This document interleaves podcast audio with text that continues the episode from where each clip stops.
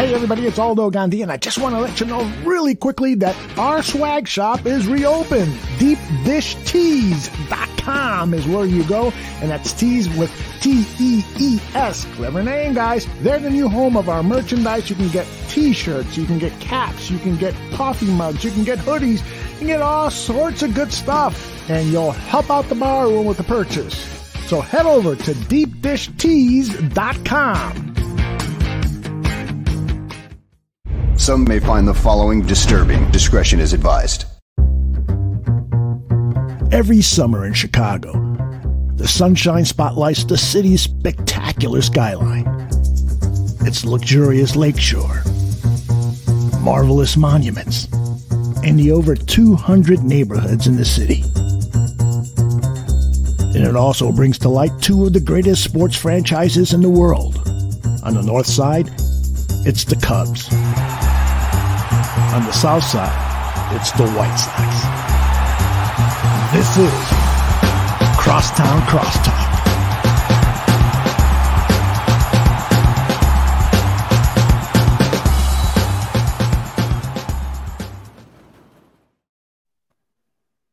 Hello and welcome to episode number 27 of Crosstown Crosstalk presented by the Barroom Network. My name is Vinny And I'm Joey.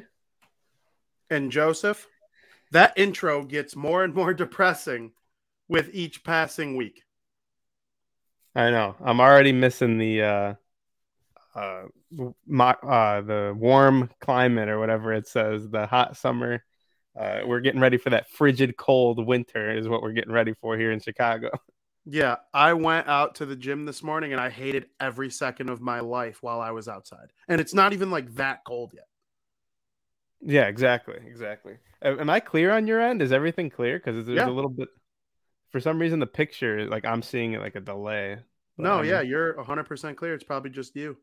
I'm- Um, yeah, seeing that intro and thinking of what do we go to 30 something games this season? Like just outrageous stuff and yeah, it's over till it's over till late March, early April and it'll still be cold, but at least at least it will be out there in the cold knowing that like the warm is on its way. Mhm. Where like And- now like we got the whole winter ahead of us. Yeah, and when when it's cold, when you're cold in like April or even late March, it's a different kind of cold than when you're cold in like November. Like when you're cold in November, like you're just miserable, you're frigid, and for some reason your body's not used to it. But when it's going from cold to warm and it's like 40 degrees, it's like that 40 degrees you can go outside in shorts and a t-shirt. Do you get what I'm saying? Yeah, absolutely. Like Um, 40 degrees in March, it it feels different than 40 degrees in November. Oh, 40 in March. The windows are down. the- The, rock music is blasting out the windows. Pe- people aren't ready for me in April when it's 40. Exactly my point. And like, do you remember early this season? We went to that opening series. I want to say they were playing the Guardians. And we went on Friday night and it was frigid. Like jeans, long sleeve sweatshirts underneath the jerseys, winter hats, gloves. And then the next day was a Saturday day game. And it was like 70. And it Mhm. just like felt like the greatest day ever. Yeah, and then obviously those games in like July that we go to where we're sweating our balls off. Yeah, those are always fun. I mean, we used to be like winter guys in terms of the weather. I don't know if it's just my body flipping over into like true adulthood, but I don't appreciate the cold as much as I once did. Like the winter fucking sucks ass. no, I still love the winter. I'll always be a winter guy.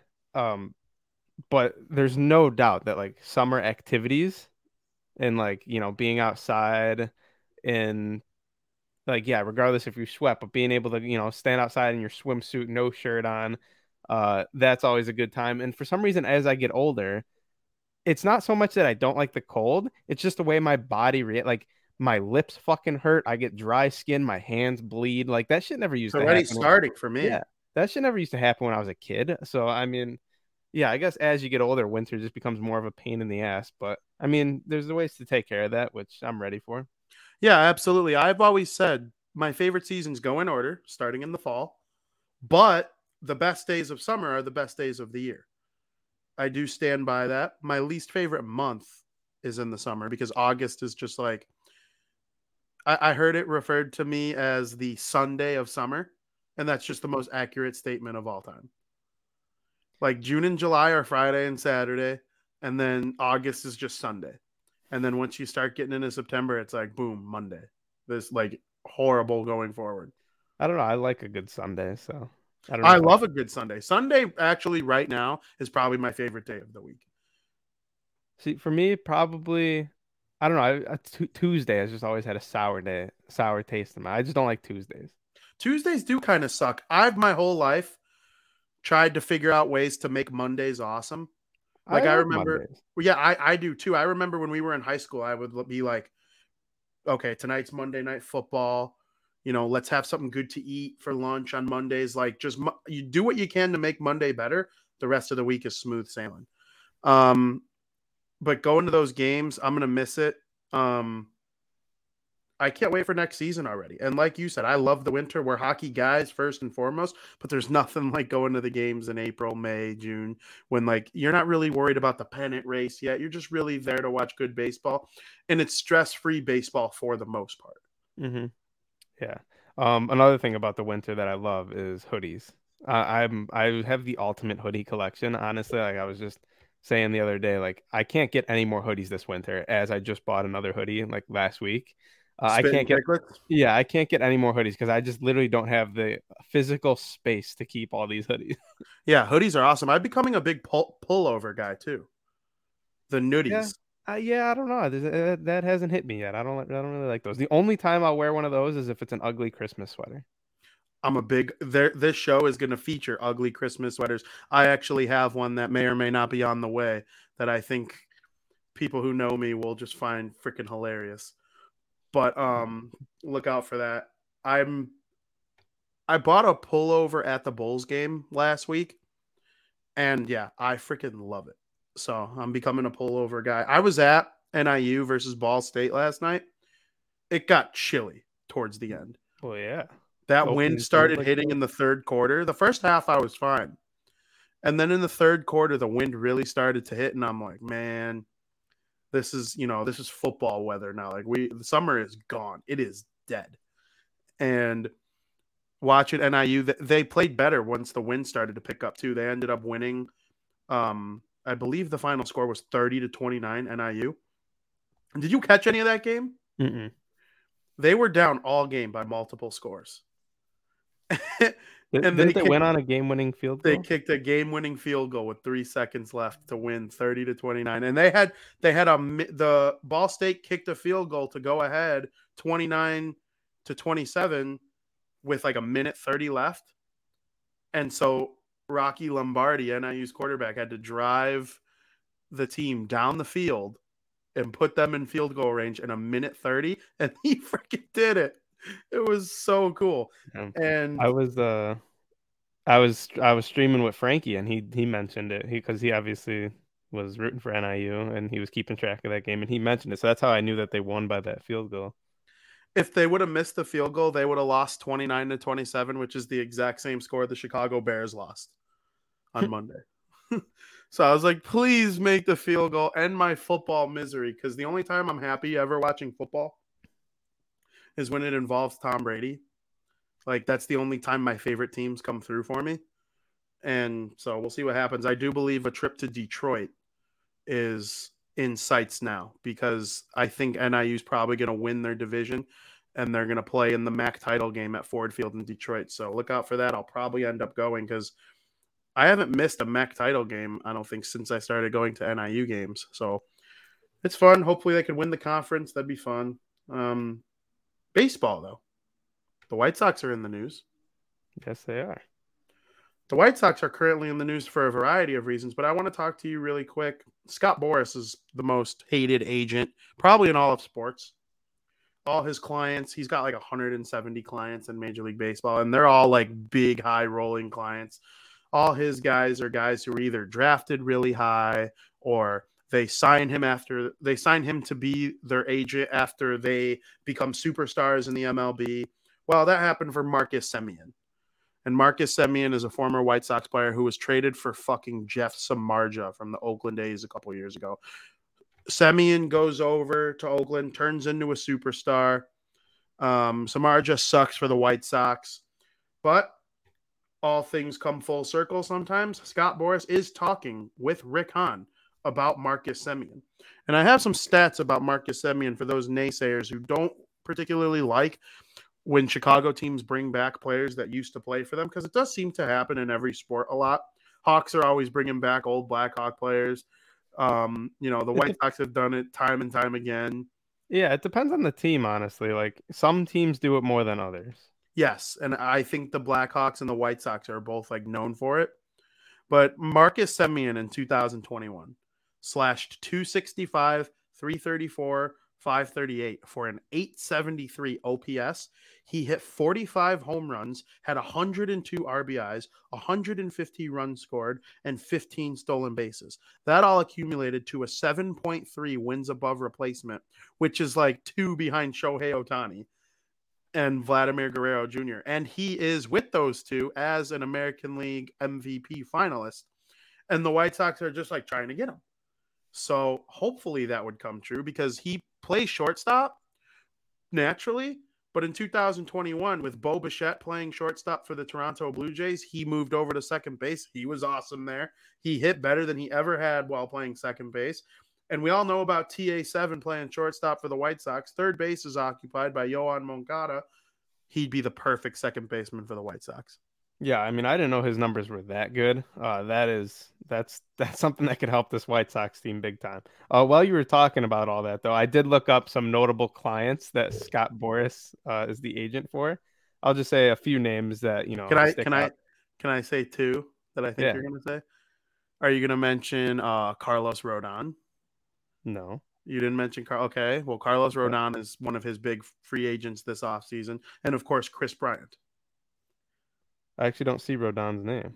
Well, Rodon and Bryant are Boras guys, and I'm wondering yeah. if you're gonna talk I'll, about Bryce Harper. There's a few that I that I'm sure you didn't even know.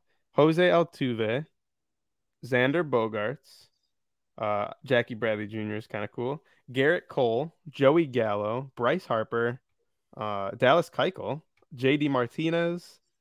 Uh, yeah, there's Carlos Rodon, Max Scherzer, Corey Seager, uh, Blake Snell, Juan Soto. There's some cool names. I mean, there's a lot more. I was just going with some big names that stick out to me and, and players you I just like. named you just named a bunch of guys who are either paid already or about to get paid. Mm-hmm. Like Jose Altuve paid, Dallas Keuchel paid twice. Um, Bryce Harper Martino. signed the second richest contract in MLB history. Gerrit Cole signed the richest contract in MLB history for a pitcher. Like Scott Boras's guys get their money. So it's going to be interesting to see if our, our old Uncle Jerry will sign, will shell out the money for Rick Hahn to sign Marcus Semien. But I just read you the numbers. And if you add that to a lineup with Eloy, with Robert, with Abreu, with Moncada, Grandal, I mean, uh, TA, it's if Gavin Sheets or Andrew Vaughn really turn into stars, I, I think Andrew Vaughn will for sure. Like, that would be a lineup that is just unstoppable. I think mm-hmm. it's a super lineup. he was part of a super lineup last year. Mm-hmm. It, it's not like Bo Bichette, Vladimir Guerrero Jr., George Springer, um, I miss uh, Cavan Biggio. Those guys were awesome in Toronto. And if Semien brought those 102 RBIs, 45 bombs, the 873 OPS is where it's at for me. I don't give a crap about 265 batting average. That sounds like slightly above average don't care about batting average. Batting average is a terrible stat. That that's why guys hitting 260 or 240 like Ohtani and Semien are nominated for MVP because nobody in their right mind that has access to like real statistics even slightly considers that anymore. The 7.3 war. If you had seven wins to the White Sox, I mean, we're talking about a 100 win team. So, exactly. Exactly. And then that's also filling a a position that you necessarily didn't have that great of a guy all year long. Like Cesar started off great, you know, Leury did his job, but to get a guy like Semien over at second base, that's an upgrade over anyone who was playing second this year. Yeah, and you might notice on our notes I have something the second to last bullet point for the White Sox, the Sox players nominated for all MLB team. You just created a good segue to talk about that right now actually. Um second base is one of those positions of the White Sox need. And it's just proof when you look at the nominees for their all MLB team nominees for this season. You could go on and vote. White Sox fans go do it. We'll get to the Cubs players that are part of that as well in a, in a bit here. Um, Jose Abreu, first base. Okay. Tim Anderson, shortstop. Okay. Yoan Moncada, third base. Yasmani Grandal, catcher. Not a single outfielder. Let me finish the list. Carlos Rodon, starting pitcher. Dylan Cease, starting pitcher. Lance Lynn, starting pitcher. Liam Hendriks and Craig Kimbrel as relief pitchers. So you don't have a single outfielder and you don't have second base. Well, let's go over why. The outfield. Jimenez and Robert didn't play enough to be considered on the all MLB team. Otherwise, I guarantee both of them would be at minimum nominated for mm-hmm. outfielder all MLB team, especially Robert. I'm surprised Giolito was left off. I think he had technically he did have, technically have a better year than Dylan Cease, and he pitched. He was more reliable than Carlos Rodon. So Lucas Giolito, bit of a snub on this list, actually complete snub on this list. Um, I wouldn't be surprised if he finishes in higher Cy Young voting than Rodon and Cease, but I digress. The only position on the infield that's missing is second base. They don't have an all star second baseman. They traded a future really good second baseman to the Cubs for Kimbrel, and they signed C- or they traded for Cesar Hernandez, who they didn't extend a qualifying offer to. So you got to go out and get a second baseman. You give all that money to Marcus Semien and Scott Boras. I think it works out for you in the end. I agree. I could not agree more. Uh, Cesar's for sure gone. Not picking up that uh, is that what that means? Yes. So we'll get to that in a second. Um, if you add Semien to this group, and you put, uh, you probably bat him second. I think Robert's probably batting third going forward. You make Abreu bat fourth, Grandal fifth, and if you have like Eloy Jimenez batting sixth, and Yoan Moncada seventh, like that's as good of a lineup as the White Sox have ever had. Mm-hmm. And I, I would pay him.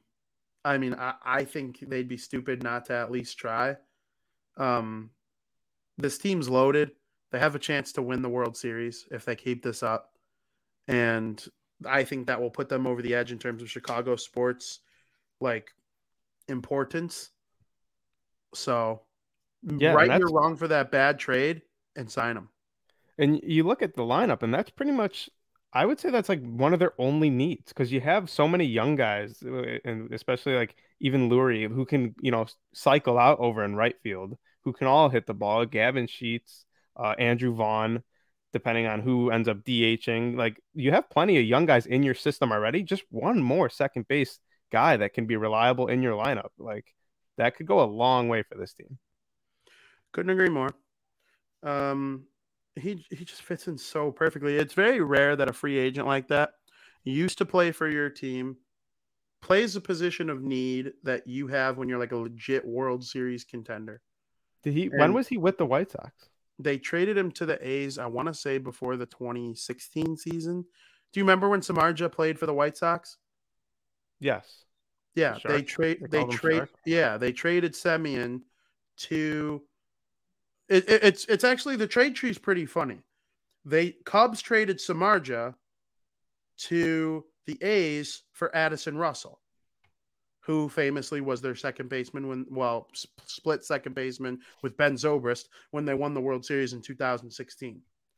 Then the A's turned around and flipped him back to the White Sox a year later for Marcus Semien, and he turned into a fucking superstar when he got to the A's. I mean, it's not quite the level of Fernando Tatis Jr., but two players the White Sox traded away. This we're going to get to this later. Two players the White Sox traded away in that time span are nominated for MVP. I mean, within months of each other, Samardzija, or they got Samardzija and Shields for Tatis Jr. and Semien. Samardzija and Shields fucking suck. Well, they sucked with the White Sox. They had okay careers early on but I mean, we'll we'll get to that disgusting nature in a little bit. But the White Sox offer Semien comfort. He's familiar. There's a spot open at a position of need, and he will get paid. And they're really good. So everything that a free agent wants is money, playing time, and chance to win. Right? When you say those are like the big three, if you were a oh, free yeah. agent, you'd want money, winning, spot on the t- like playing time. Yeah, you want to. There's got to be a spot. You don't want to have to fight for a spot, and there is a clear, wide open second base spot on this team. Yeah, I mean, there's a spot for Marcus Semien on every team in Major League Baseball. Yeah. And I believe he's got a gold glove in his career too. And speaking of gold gloves, the White Sox have a gold glove winner.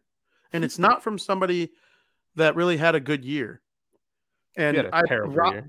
Robert pro- Robert probably would have won the gold glove had he played the whole year. I was shocked Abreu wasn't even a nominee.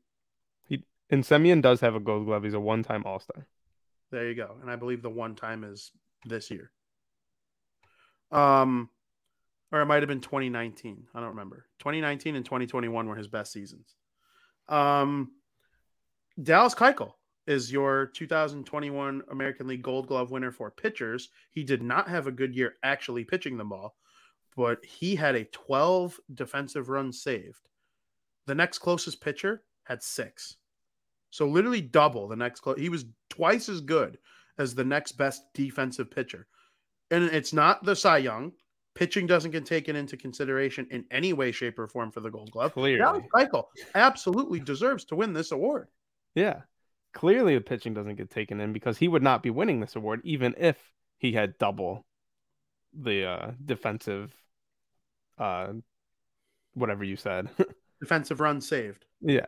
He had double. If they take pitching into consideration, he ain't winning it because he was terrible pitching.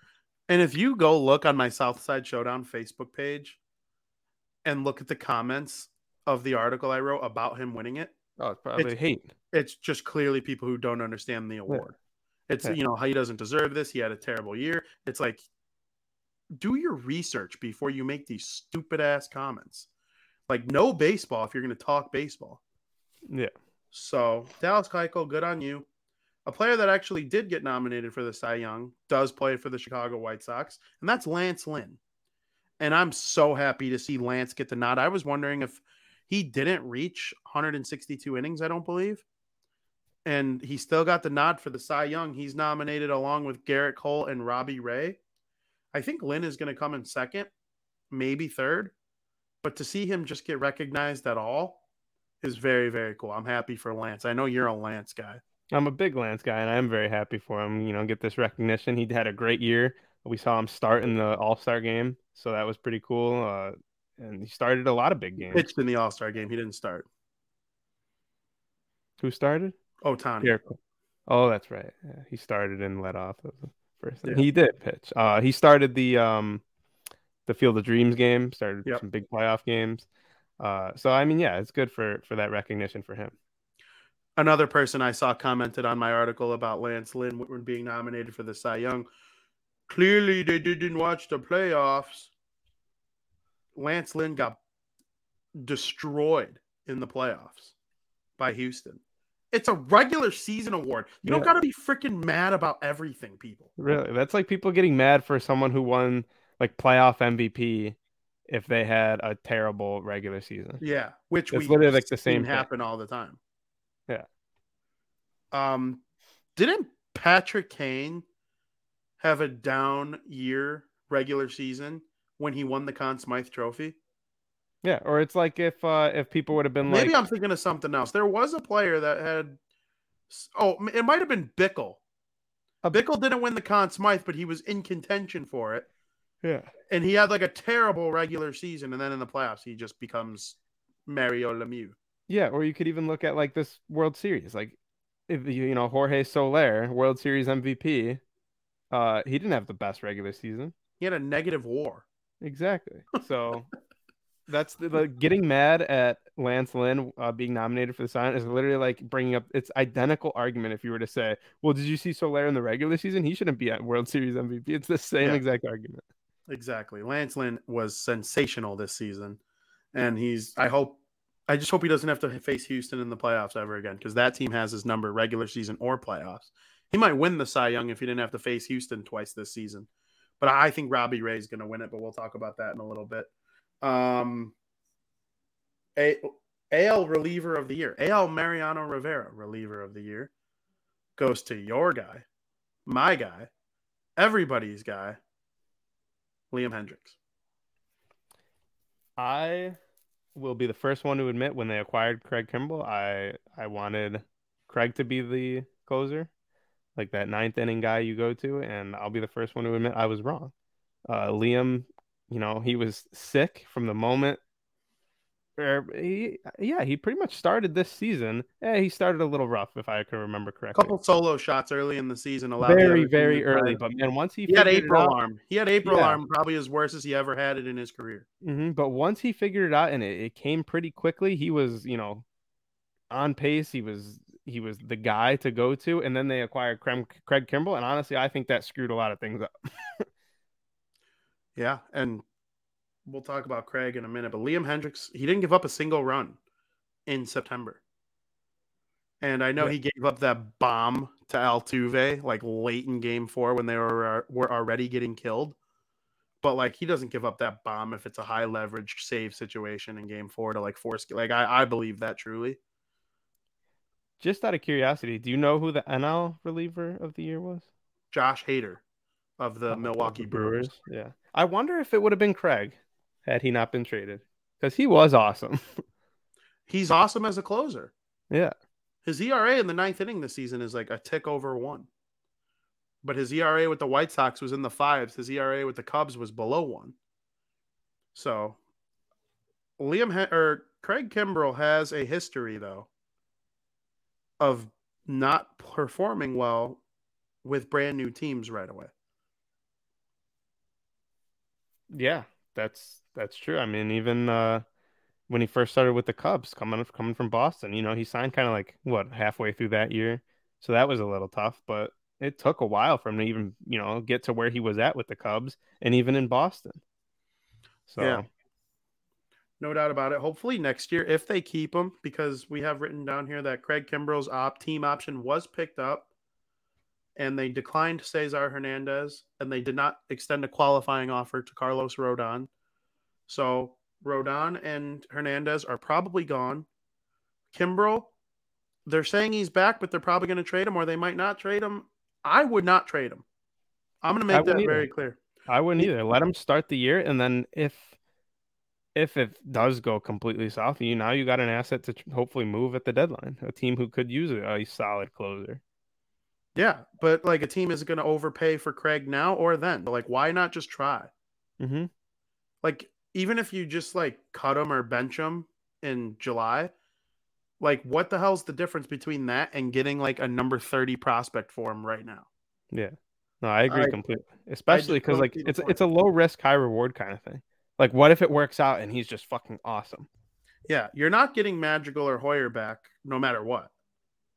So you might as well try and keep him. I would use him as a you got you could have dual closers. I've heard Liam say a thousand times that he would be okay with that. And you know, he's just one of the nicest people. You could I believe I shared the video on Southside Showdown's Twitter at Sock Showdown. You can go on there and watch the interview that he gave after winning the Cy Young. He talks about Craig Kimbrel. He talks about how he hopes he's back next year. And I hope he's back next year too. And you know, we'll see what Boras gets for Rodon, who's was not able to finish the season. But it's tough to see Rodon go after the one good, you know, the Sox stayed loyal to him for a long time. They brought him back this year. They gave him an opportunity to start. He ended up being better than everyone. And now he's going to go make bank. He deserves to make bank.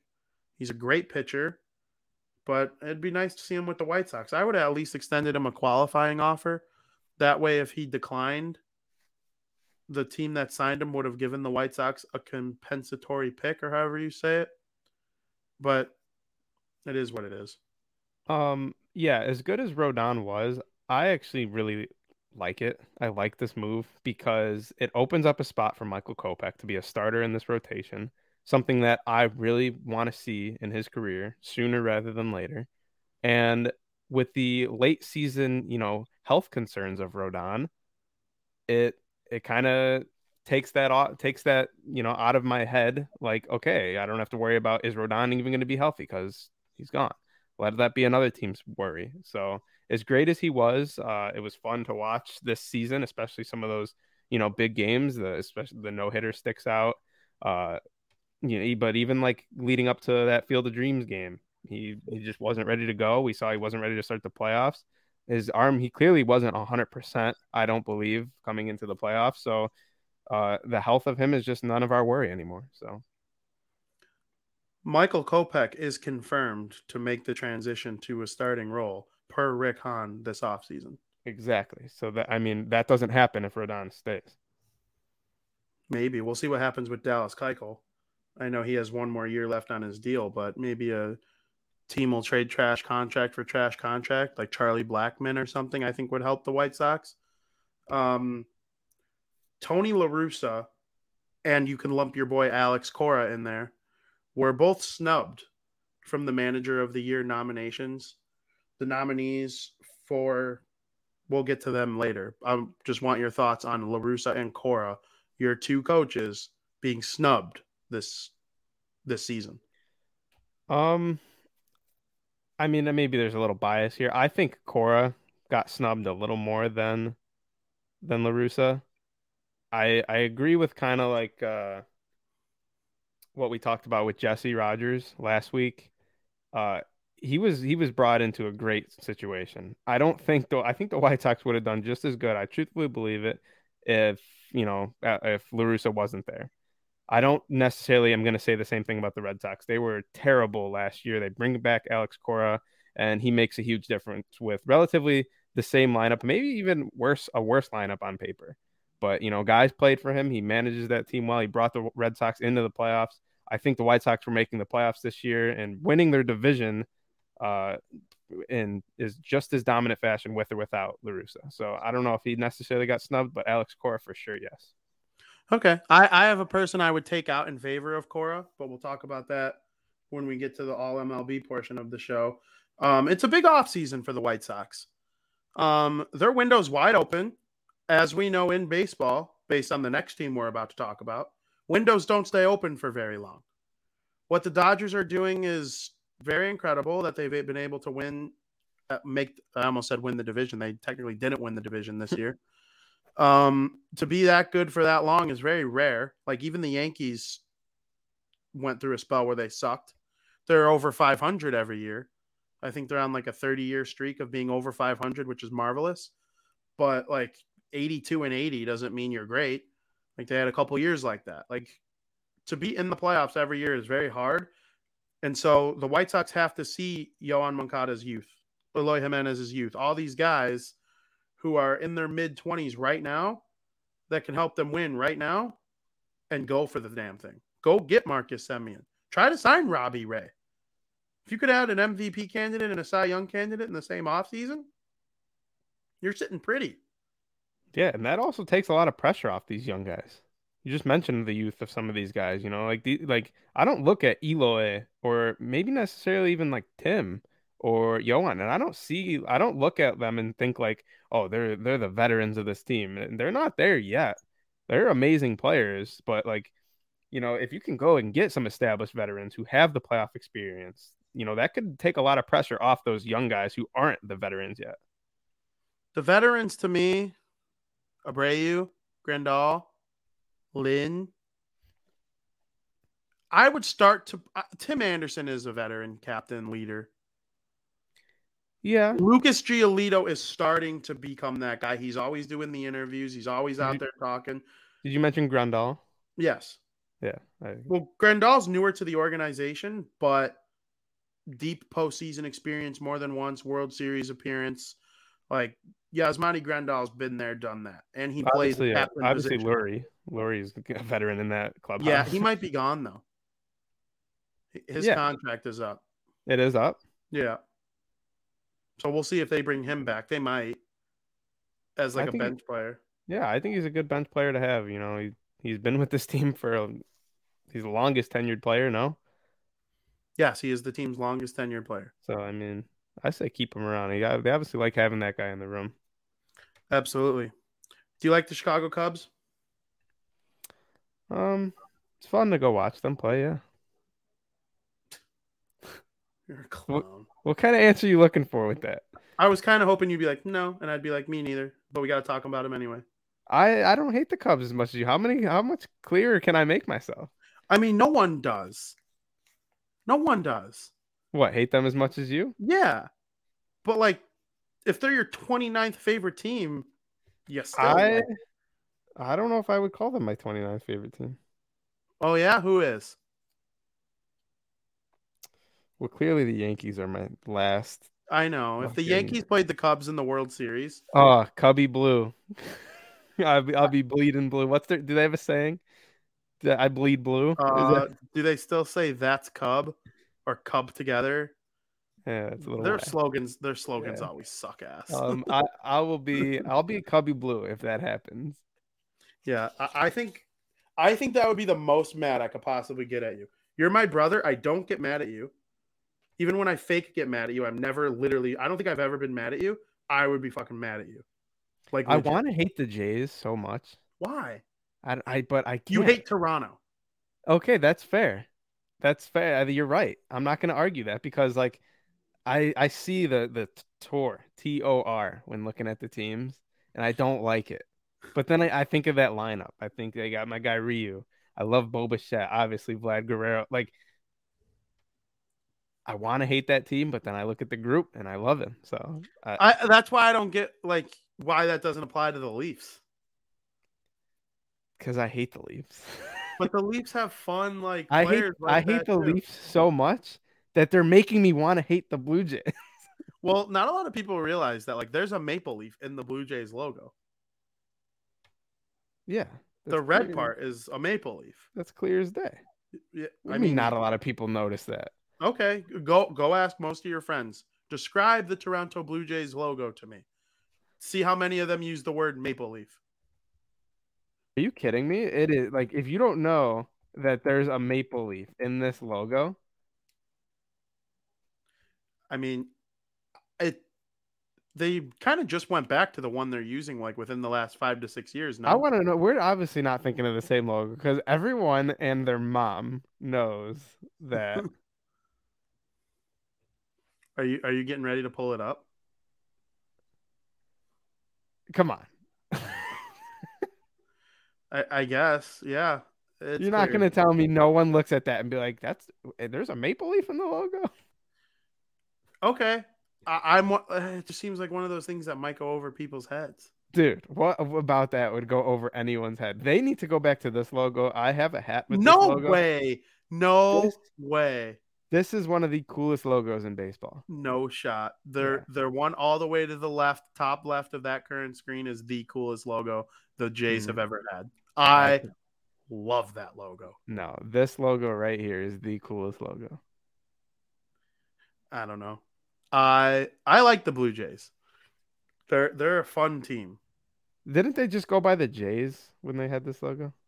I, think they just called themselves the, the Jays, but that was never their official name. No, Interesting. Um, the Jays, the Rays, and the A's all competing for wild card teams each and every year.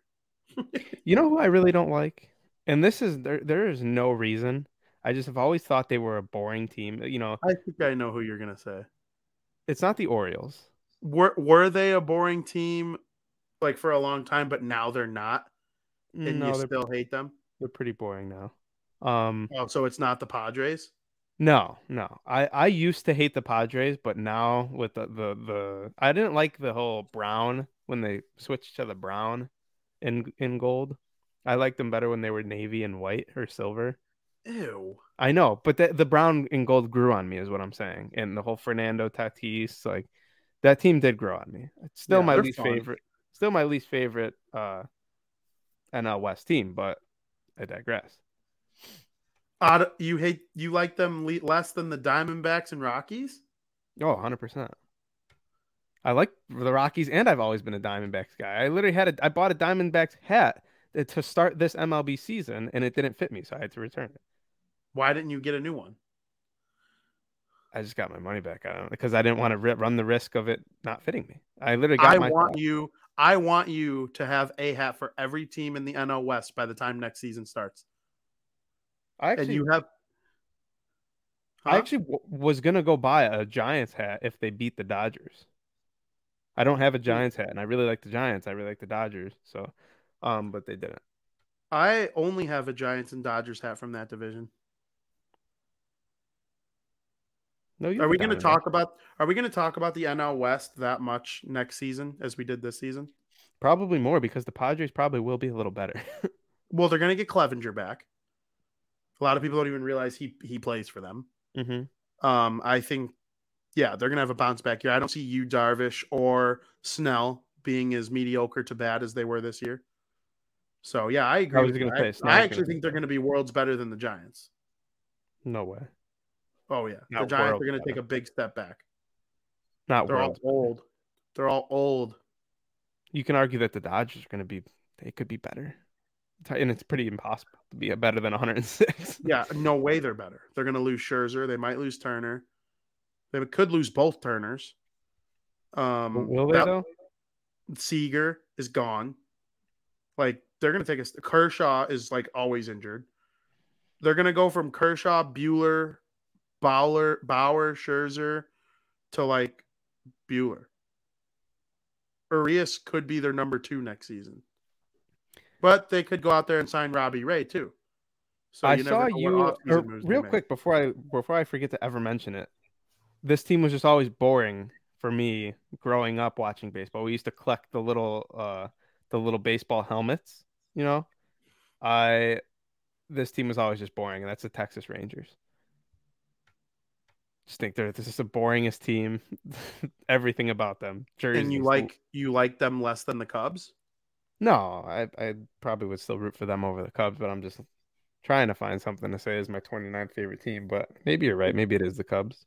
You got nothing, kid. Because I even like I want to say the Astros, but when the Astros You like are the Astros. when the Astros are doing their thing in the regular season, just winning baseball games and cheating, cheating, it's just being, entertainment. being, being heels. Um, the Kansas City Royals have always annoyed me. Just they're boring. They're the wannabe Dodgers. I just look at them and I feel like they want to be the Dodgers with their blue fucking get up. That is just a wild take. Your 29th favorite team, my favorite team, the Chicago Cubs, claimed Wade Miley from the Cincinnati Reds. Wade Miley had an outstanding season with the Reds, and they were just like, "Yep, we don't want to pay this guy. We know we're using Castellanos. We know we're gonna suck. Probably, we're probably gonna come in fourth place. The Pirates won't be better than us, but eh, they might come in third place. I don't know if the Cubs are gonna be better than them, but the Dodgers or the Brewers and Cardinals certainly are going to be. And now And, the, Cubs, uh, the Cubs just picked them up because what did they have? Like the third priority or the fifth or sixth priority? Like the, the bottom, if the bottom teams who are trying to bottom out passed on him, and the Cubs were like, we'll take Wade Miley. He'll probably be our ace. Him and Kyle Hendricks might be like a one two duo. That's a good pickup for the Cubs. If I mean, do you think Kyle Hendricks is going to be as good as he was last year? He sucked last year. So, yes, He started off good. he will be better next year. Bounce back season inbound for one Kyle Hendricks. Um, I'm trying to pull up Wade Miley's stats here. It's loading. I don't know what the hell's going on. Do you have him at hand? Say for who? Or Wade Miley. No, but I could pull him up. Oh, I, I got him. Finally loaded. In the 2020, why is it showing me the average? I don't have the stats. Huh? I don't. It's not showing me. Like I'm trying to do it. I'm on Yahoo for some reason. and It's just not showing me his season. Talk stats. about why Wade Miley and Kyle Hendricks might make a good duo. Um, if Kyle Hendricks is better than he was toward the end of last year, I think Kyle Hendricks had a he started off great. No, or am I just remembering falsely? Eh, I had him on my fantasy team. He kind of sucked. One of my I mean, biggest fantasy disappointments this season was Kyle Hendricks, who I drafted mine rather was- high. Mine was Zach Davies.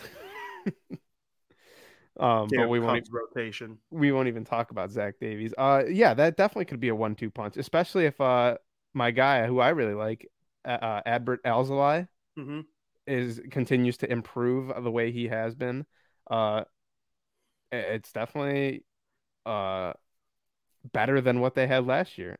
So yeah, In 2021, Wade Miley on a bad Cincinnati Reds team went 12 and 7 with a 3.37 ERA and a 6.0 wins above replacement. 6.0.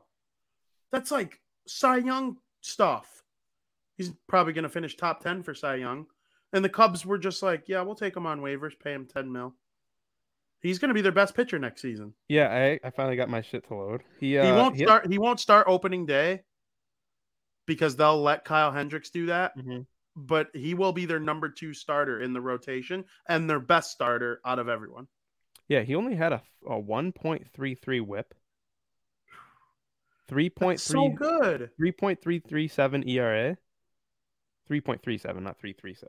3.37 ERA. And he had one of the many no hitters that we saw this year. Yep. So He absolutely that's- threw a no hitter this year. You are correct. and that's a he had a complete game no hitter, not not none of this combined no hitter shit. Yeah. Um, like Zach Davies was a part of. yes, and Craig Kimbrel and Two of the four guys. that two of the four that combined for the Cubs world or two of the four pitchers that combined for the Cubs no hitter ended the season with the White Sox. Ryan Tepera and Craig Kimbrel. I And Andrew-. Andrew Chafin was traded to the A's. So three of the four pitchers were traded in general And Zach Davies was just dog meat. for the entire year for the Cubs. Yeah. Yeah, that, that was tough to watch. The Cubs were actually so bad this year that they only had one player nominated for the MLB. Uh, what did I call it? The All MLB team. all MLB team. And, I'm obviously makes that? joking. Being being a good or bad team has nothing to do with it. I was honestly a little surprised that Schwindel and Wisdom weren't at least even nominated at the position. Schwin- Schwindel, I kind of get because there are so many good base first basemen in the National League, but to like not even give Patrick Wisdom an outfield nod, it was a little surprising to me. Yeah, and uh, so this all MLB team is that just something like fans vote on in the offseason? and They just Yeah. it's literally just for fun. It's not like a real award or anything. Yeah, basically. The Cubs' only guy who you can vote for is Wilson Contreras. Not too much of a surprise. He is one of the premier catchers in Major League Baseball. Yeah. Um, trying to think some National League catchers. Uh, he could very well win this thing. JT Realmuto is probably I think Wilson Contreras is the third best catcher in baseball. And one of the other two also plays in Chicago, which is kind of weird. When was the last time the Cubs and the White Sox each had a player who was top three at their position?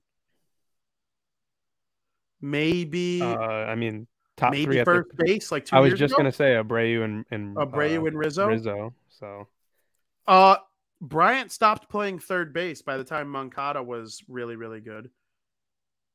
Baez fell off a cliff before Anderson rose to power. And when Baez was at the height of his powers, Anderson was still committing a billionaires a season. didn't they have John Um, Lester and at the same time the White Sox had Chris Sale? Jon Lester, I know he was like Oh, that's really good, actually. No, Jake Arrieta. Jake Arrieta was When okay. Jake Arrieta was winning Cy Youngs, Chris Sale was striking out 300 a season. Yeah. Uh, has a pitcher struck out 300 a season since Chris Sale? Like White Sox. Chris Sale? I'd have to. I'd White to Sox people people have no idea what the era that was wasted with Chris Sale. Chris Sale is the most talented pitcher the White Sox have ever had, and they were just like, "Yeah, we're gonna win seventy five games." I, I, I- that that's the answer. That to me is the answer because Abreu and Rizzo were both always really good. I don't know if they were ever both top three first basemen at the same time.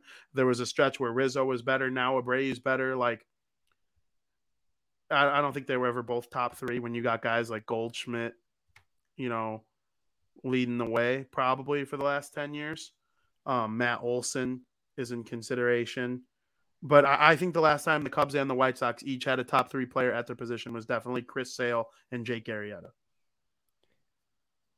And they were probably two and three because Kershaw was the best in the league at that time. Yeah, the last time uh there was a 300 pitch strikeout season or 300 strikeout season in the MLB was 2019. Gerrit Cole had 2000 or 326 with the Astros. Wow. I didn't But- realize he threw that many that season. But then before that, it was Chris Sale. Didn't Chris Sale do it twice with the White Sox? I want to Oh, say I'm he did it twice with the White oh, Sox. Oh no, no, that's 209. Damn, Verlander with the Astros had 290, just 10 shy. They were both nominated. That's the year they were both nominated for Cy Young. But the year before that, Justin Verlander didn't win the Cy Young. And Kate Upton tweeted something like, I thought I was the only one who's allowed to F word, Justin Verlander. and then the year after, she kept her mouth shut because she didn't want to say it when it was one of his teammates. no, the, the before that Gerrit Cole, it was Chris Sale in 2017. Okay. The Boston Red Sox. Yeah. Then he remember the year we went and they like started Chris Sale started nine and zero, and he threw like He- a twelve strikeout game. He never had 300 strikeouts with the White Sox. But then yes, did he get like in the high two hundreds? uh, maybe Kershaw in 2015 with the Dodgers, and Max Scherzer had exactly 300 in 2018. Wow. I remember Chris Sale the his last year with the White Sox. I want to say it was either his last year with the White Sox or second to last year. He broke the franchise record for strikeouts in a season by a lefty, which I thought was really cool. Yeah. You're thinking of 2015. Chris Sale had 274 strikeouts. that might be the year where he broke the team's record for man it, it feels like yesterday that sale was on the white sox it's been a long time Oh yeah, I like just, I gotta uh, let Chris Sale go. I still think about those days, right? Remember when I used to make the Snapchats?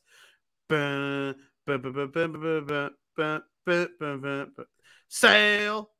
I uh, My Snapchat friends probably still hate me for that. It's been fucking five years since he's been traded.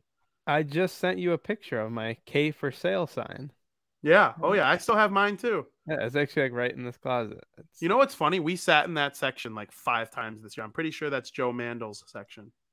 I thought it was up top a little more. It was the Mm-mm. h- top upper. Mm-mm.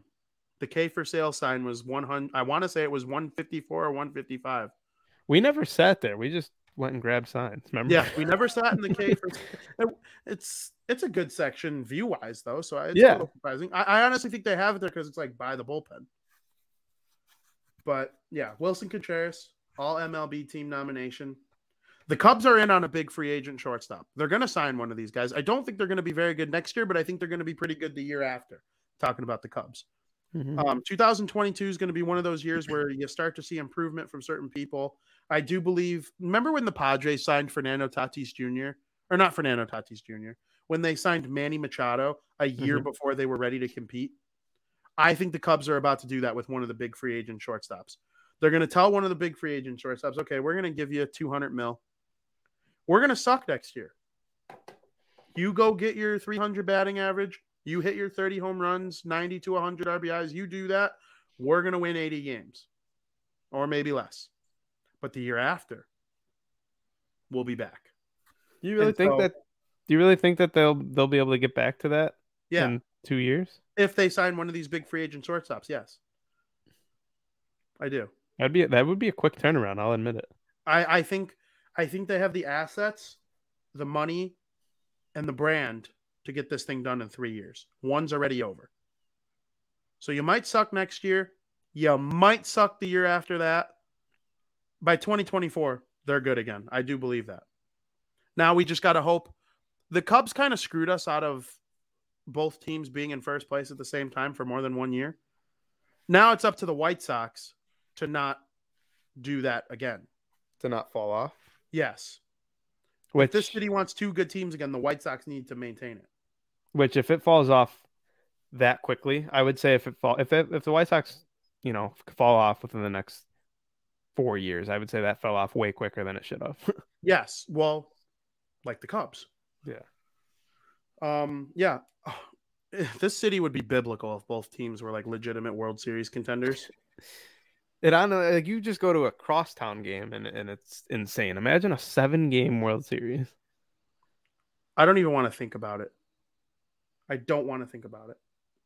I do believe they will sign one of these big free agent shortstops. I think it will be one of either Seager or Correa.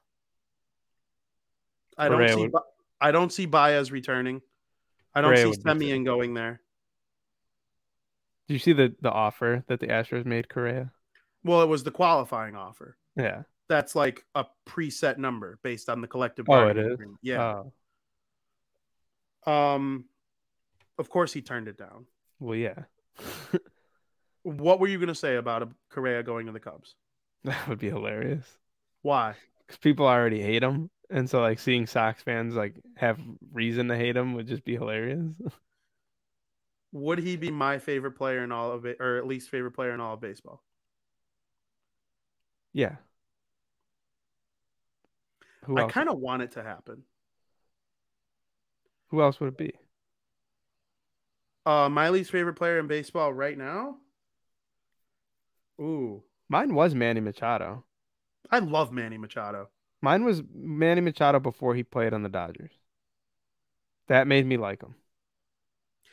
My least favorite player in baseball is Josh Donaldson. Oh, that's the yeah. The, I hate that motherfucker. that guy's. I would have him on this show right now, and I would let him know how I feel. I'd be respectful, but I'll be like, dude, you're a asshole. Do you see what he was tweeting the other night? no. Ripping on the Bears. Chicago, the city of Chicago has a mansion the size of Justin Bieber's house in this dude's head. He just hates everything about Chicago, and I hate him. And I'd I love to have him on and tell him that. Credit oh, I also don't like Wilson Contreras. But I dislike Wilson Contreras for a different reason than I dislike Josh Donaldson. Josh Donaldson is just a straight up asshole. I would hate him if he wasn't a baseball player. If he was at the bar, I wouldn't want to sit next to him. Wilson Contreras is one of those guys that you hate because you respect him so much. He's obsessed with winning. He will step on anyone's throat in order to win, and he'll defend his teammates right, wrong, or indifferent. And so when he- he's one of those guys where when he's on your team, you love him. I know. When he's on a team you hate, you hate him. So Wilson Contreras, me saying that I hate him is the ultimate compliment. The way I hate Josh Donaldson is not a compliment. I literally don't like him as a human being. I think he's a douche. But Wilson Yeah. Contreras is not a douche. He's probably fun to hang around. I loved seeing him go to the World Series and wear his brother's Braves jersey because his brother Mhm. plays for the uh, Mhm. Braves. Like this dude just loves winning. He loves his teammates. He loves his family. So when I say I hate him, I don't mean it in a malicious way. I mean it in a baseball way. And that has applied to every Cub I've ever hated. The only Cub I actually hated was Michael Barrett. It's similar to the way I hate. I ever actually hated his guts. It's similar to the way I say I hate Mike Stanton. Yes, you don't hate him though. You kind of like Mike Stanton now. No, I how could can't you hate, stand him. How could you hate your dad? I, I can't stand Mike Stanton. Who do you He hate more, up- him or Austin Comes up to bat, comes up to bat with his angry eyebrows every time, and then he just hits one over Pluto, or strikes out. Dude will go one for five with a home run in my brain, and Mike have- Stanton is proof that batting average is an asshole stat, though. I will say that. Yeah, I'd still rather have a guy get three doubles Oh, as opposed to two home runs. opposed to one home run. That's not. That's not how it works. Yeah, you probably would rather the guy who has three doubles as opposed to one home run, but that improves his OPS just the same. That's why OPS is my favorite stat. My favorite stat in all of baseball. Um. So yeah, if the Cubs got Correa, that'd be really funny. If I were them, like if I were them and rooting for their best interest, I would go for Seager. He's just a Cub. He screams Cub to me. Who was it we thought was going to go to the Cubs? Nolan Arenado. Nah, I never thought they were going to get Arenado. I did. I thought the White Sox had a better chance of getting Arenado because the White Sox had better assets to trade away and they were more willing to take on money. They didn't have an owner crying poor like the Cubs did, even though Yeah, I think- Ricketts is like a billionaire. I think a, a reason why they should have got Arenado is because then he wouldn't be on the Cardinals. Yeah. I mean, by keeping him away from the Cardinals, it would have been a win for them. exactly. And he he's a better defensive third baseman and he's a better hitter than Kris Bryant, but Kris Bryant's so versatile. Mhm. You got to think about that shit. Mhm. The best defensive third baseman in baseball. So if he went to the Cubs, that would be a major upgrade in every way. Um, And a major takeaway from the team that's probably going to finish higher than them in the standings for the Yeah. next two years. I thought they were going to get Harper. Him and Bryant went to college together. They're friends. They grew up in the Nevada, Las Vegas area together. they're both from Vegas. Um, they have the same agent, Scott Boras. Bryce Harper's dog's name is Wrigley. I believe his wife is from Chicago. Bryce Harper, I want to say. I could be wrong. But I mean, I remember seeing pictures of, of Bryce Harper in Chicago White Sox stuff. Like everyone wanted him to come to the White Sox. They- too. They had him in town. Yeah. The White Sox had Bryce Harper in town for a meeting at the United Center.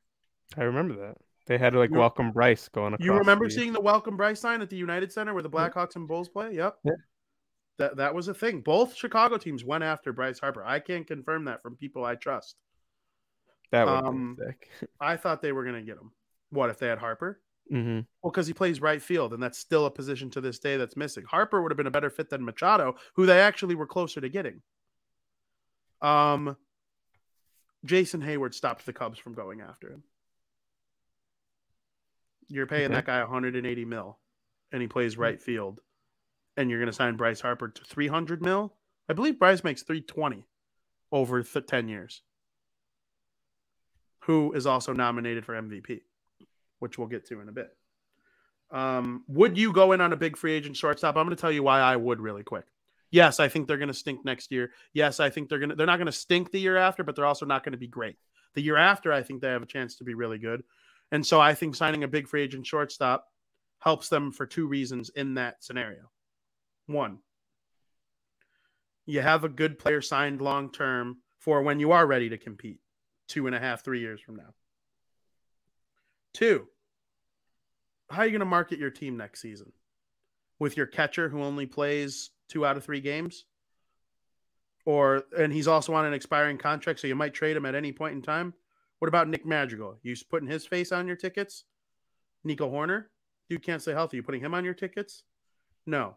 The Cubs need someone to help sell the marquee network, to help put up billboards around Wrigley Field. See, they set up a rink right outside Wrigley Field. Yeah, what's that for? I don't know. I'll, we're going to get to something else in a minute here, but I, I have a feeling it has something to do with that. Um, so you know, you got to market the team somehow. You got to get people interested. You got to want. There's got to be something that Cubs fans want to watch. The people who actually go there to watch baseball. There's got to be a player there, like a good, good, good player. And I think Seager is perfect for the Cubs. And I hope they sign him for my beloved, dear Cub fan friends' sake. Yeah, I, I pulled up a quick list of the uh the top five, you know, potential free agents, uh shortstop free agents this upcoming offseason. We already mentioned um Carlos Correa. We mentioned Corey Seager, who you you believe that they'll be that's who you want them to be in on, right? If I were a Cubs fan, I would want Seager. Yeah. I'm probably gonna agree with that. You know, he's 28 years old. I think he's the youngest out of all these guys. Or no, Correa's 27, but um Correa's better probably, but he's more expensive. Um, yeah. I don't I don't think the gap is that big. No, it's Um, not. Another guy who I think would kind of fit in with this team is Trevor Story. Yep. Uh, I don't think they have a chance to get Javi Baez back. I wouldn't want him out of, out of this list. Yeah, and He's uh, going to be the worst one on this list, I bet. and Still the- good. and the oldest guy on this list from the uh, Phillies, Freddie Galvis. Yeah, I mean, I don't know. He's 32 years old. I definitely think you'd be going in the wrong direction. If I just was going to say that that would be the Cubs going backwards, in my Yeah. opinion. exactly Like you just let Rizzo go for being the same age. exactly. So, I yeah, I would. Galvis would be last. I'd rather Baez than Galvis. Mhm. But in order for the Cubs, I would go Seager, Correa, Story, Baez, Galvis. I don't think they're in the market for Semien. You didn't even say Semien, Mm-mm.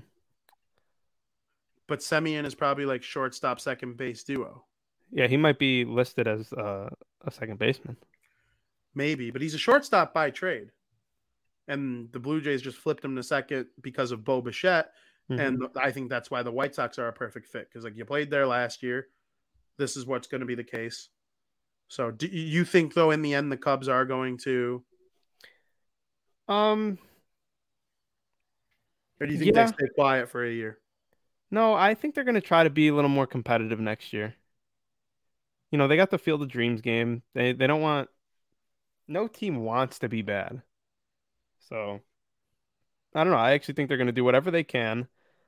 Uh and I think, you know, them claiming Wade Miley is a is an indication that, you know, they're going to try to do whatever they can to be better than they were last year and maybe compete with the Cardinals or the Brewers.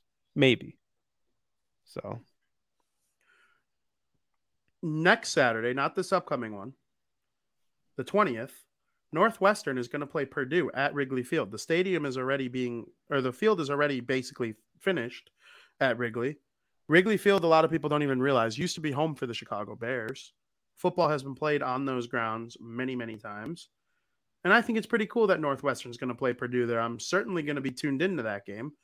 And I, you, we brought up the rink. I do think that has something to do with it. It's just another winter-like attraction around Wrigley Field while they try to lure people into this Northwestern home game against Purdue. Yeah, is that ice? Is it an ice rink or is it like a Pretty- roller? yeah, rink? no, it's ice. I'm pretty sure. that's pretty cool. Is it public? Uh, I believe so. We should look into that. That'd be kind of fun. Yeah, that probably would be pretty fun.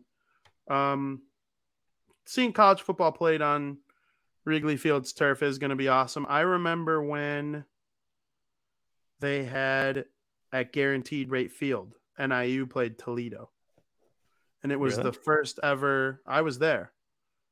It was the first ever event with it with the name Guaranteed Rate Field. You saw a football game at Guaranteed Rate? Yeah, I you want to see a picture? Sure. I'll show you a picture. You Just- can put this Text it to me and I'll put it on here. Yeah, I, I'm going to. I, I'm. It was honestly one of the single funnest things I've ever done because for those who know me, know how much I love uh, the Chicago White Sox. They mean about as much to me as any sports team ever, and I also love my NIU football. I've had season tickets for about ten years now, and you know I haven't missed too many home games. I was just there last night for some action. We talked about that. They won. And we just actually passed the five year anniversary of this game at Guaranteed Rate Field, where the Northern Illinois Huskies played Toledo. Joey's loading the video up to the picture right now, so those who are watching can see on the audio version. Did you say I'm loading up the picture or the video to the picture? maybe I'll put it on Twitter so people who are listening can see. It's definitely one of the cooler things I've ever seen at Guaranteed Rate Field. I mean, during that time, the White Sox stunk. So, like, of course, being at Guaranteed Rate Field in the cold was something I wasn't used to. So, yeah, there's Mhm. Guaranteed Rate Field. Um, those were not our seats, though. We sat right behind the road team's dugout. So we saw the field like a typical gridiron, like you would see it on television. But I we were walking around the concourse, and that's just a sick picture. Like you can see how it's clearly guaranteed rate field. You're looking at it from Yeah. the visitor So- bullpen right now. This is the home plate. Yes. Behind home plate right here. Damn. Yep. That's actually really cool. And that's what Wrigley's gonna look like? Yep. You were invited. I remember you saying no. Sounds but like five year old five year old Joey didn't give a shit about baseball or college football at that point. Five year old. Five years ago old. Oh, I was gonna say you were seven when you went to that game. No, I was probably like 21. yeah. Yeah, no, I nah five years ago? Is that how, how much it was? Like, Yeah. Exactly. hmm Like five Oh. years ago, the anniversary was like three days ago. That's how I was able to pull up that picture so fast because it like just popped up. So five years ago, what year are we? That was two thousand. It was 2016. The Cubs were the World Series champions. The Yeah, White Bruins- Sox were the White Sox were about to trade Chris Sale for Yoan Moncada and Michael Kopech one month later. The Bruins were those were that was one of the years the Bruins didn't make the playoffs, so I was probably crispy. It was November. I was they, they probably started off bad.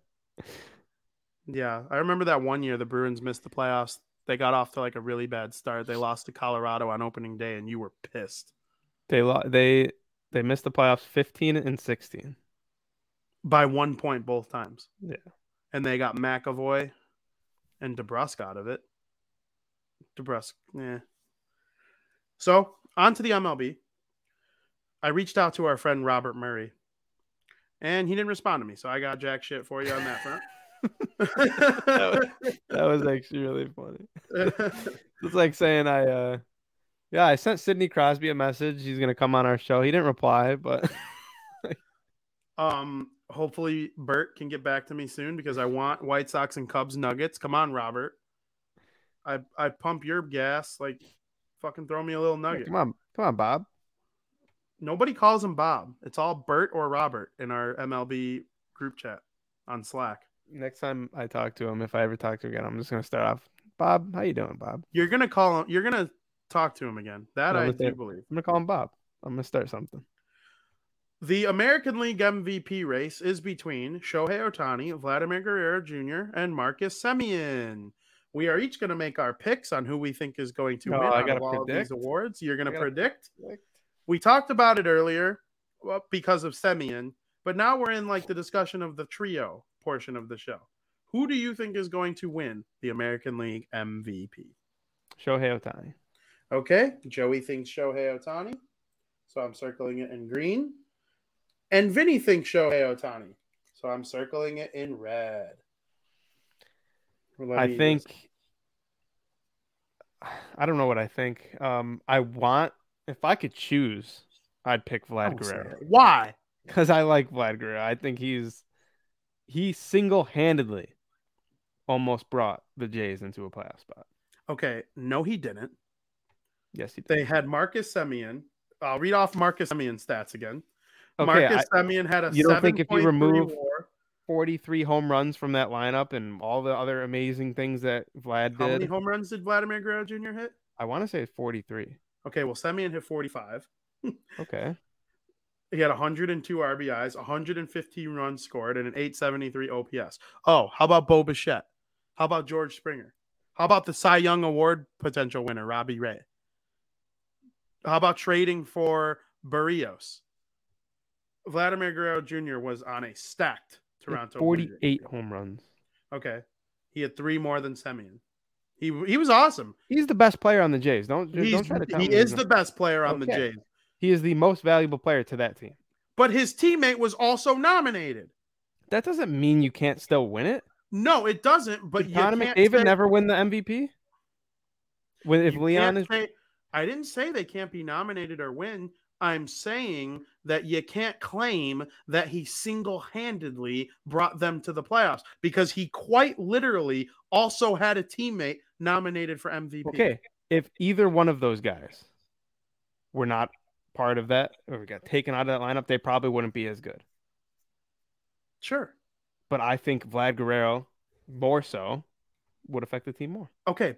But he didn't single handedly take them to the. Okay, not single handedly, but if you remove his single hand, the team doesn't do as good. I never Same said if you. I I believe that about Semien too. Okay, that's fine. I think I think Ohtani's gonna win it hands down though because not only did he. You know what's funny? We're arguing even though we agree. yeah. I'm not. stupid. I'm, I'm not we're, saying. we're just stupid. We're just stupid, dumb idiots. This is why men don't live as long as women because like we're arguing over agreeing. Yeah, uh, Ohtani's gonna win. This dude fucking not only did just as good as those guys batting, he fucking was their best pitcher. So it's it's It's fucking absurd when you say it though. I get what you're saying though. Ohtani's the boring pick because he won It's the MVP. boring, He because he, won. wasn't as good as Sam. I don't think he was even as good. He he was just under probably as like Vlad Guerrero, maybe even Semien. Um, but he fucking pitches. He's he's doing he's Yeah, doing another guy's job too. had like the same ERA as Wade Miley, who we like just got done praising. Yeah, he's literally doing two people's jobs. Both fucking rather good, better than average. One of them elite. I saw a question on Twitter. Should he get paid five hundred million dollars for ten years? Two hundred and fifty million for pitching, two hundred and fifty million for hitting. I mean, it's hard to argue against that. Like if you were working, let's say you were working in a restaurant and your job was to cook the food, all right? Someone else's job is to do the dishes. Aren't you going to be pissed if you have to cook the food and do the dishes, but you're not going to get a pay raise? Yes, It's the same fucking thing. He's pitching. he's pitching. He and he's very good at both. I would say he's a very good pitcher. He's an, he's an elite hitter. Yeah. that's what I would say. Yes. I he's a he's a top ten Cy Young guy. He's a top five hitter. I would say I would say he's an you know how if you tier things, you got your S tier is like he's probably he's probably approaching that S tier of hitting, but I he was Yep. he's like I would say he's a lower A tier pitcher. There's a lot of better pitchers than him. Top ten pitcher, top three hitter. Yeah, that's fair. I I do think Nah. that's fair. Maybe not even top ten. I, every team, a lot of teams have like a one guy who's better than him. Bryce Harper, Juan Soto, Fernando Tatis Jr. for the National League MVP. Who you got? I mean, we can't spend as much time arguing, so I'm just gonna go ahead and give my pick. We can argue. I'll talk to you about this shit till four in the afternoon. I don't have Devils pregame live until five. I'm gonna So- go. with- See, I don't have these guys' stats right in front of me, and that's gonna take too long if I pull up every guy's stats. I'm just gonna have to go based off of how I knew they were doing, especially toward the end of the year. And with that being said, Bryce Harper was on a tear. He is the Phillies. Going Bryce Harper. We agree, my friend. I want to vote for for Juan sure you were gonna say Juan Soto. I want to go with Juan Soto. I hope so Juan. Soto wins it. I kind of do too, but Bryce Harper did almost single-handedly carry the.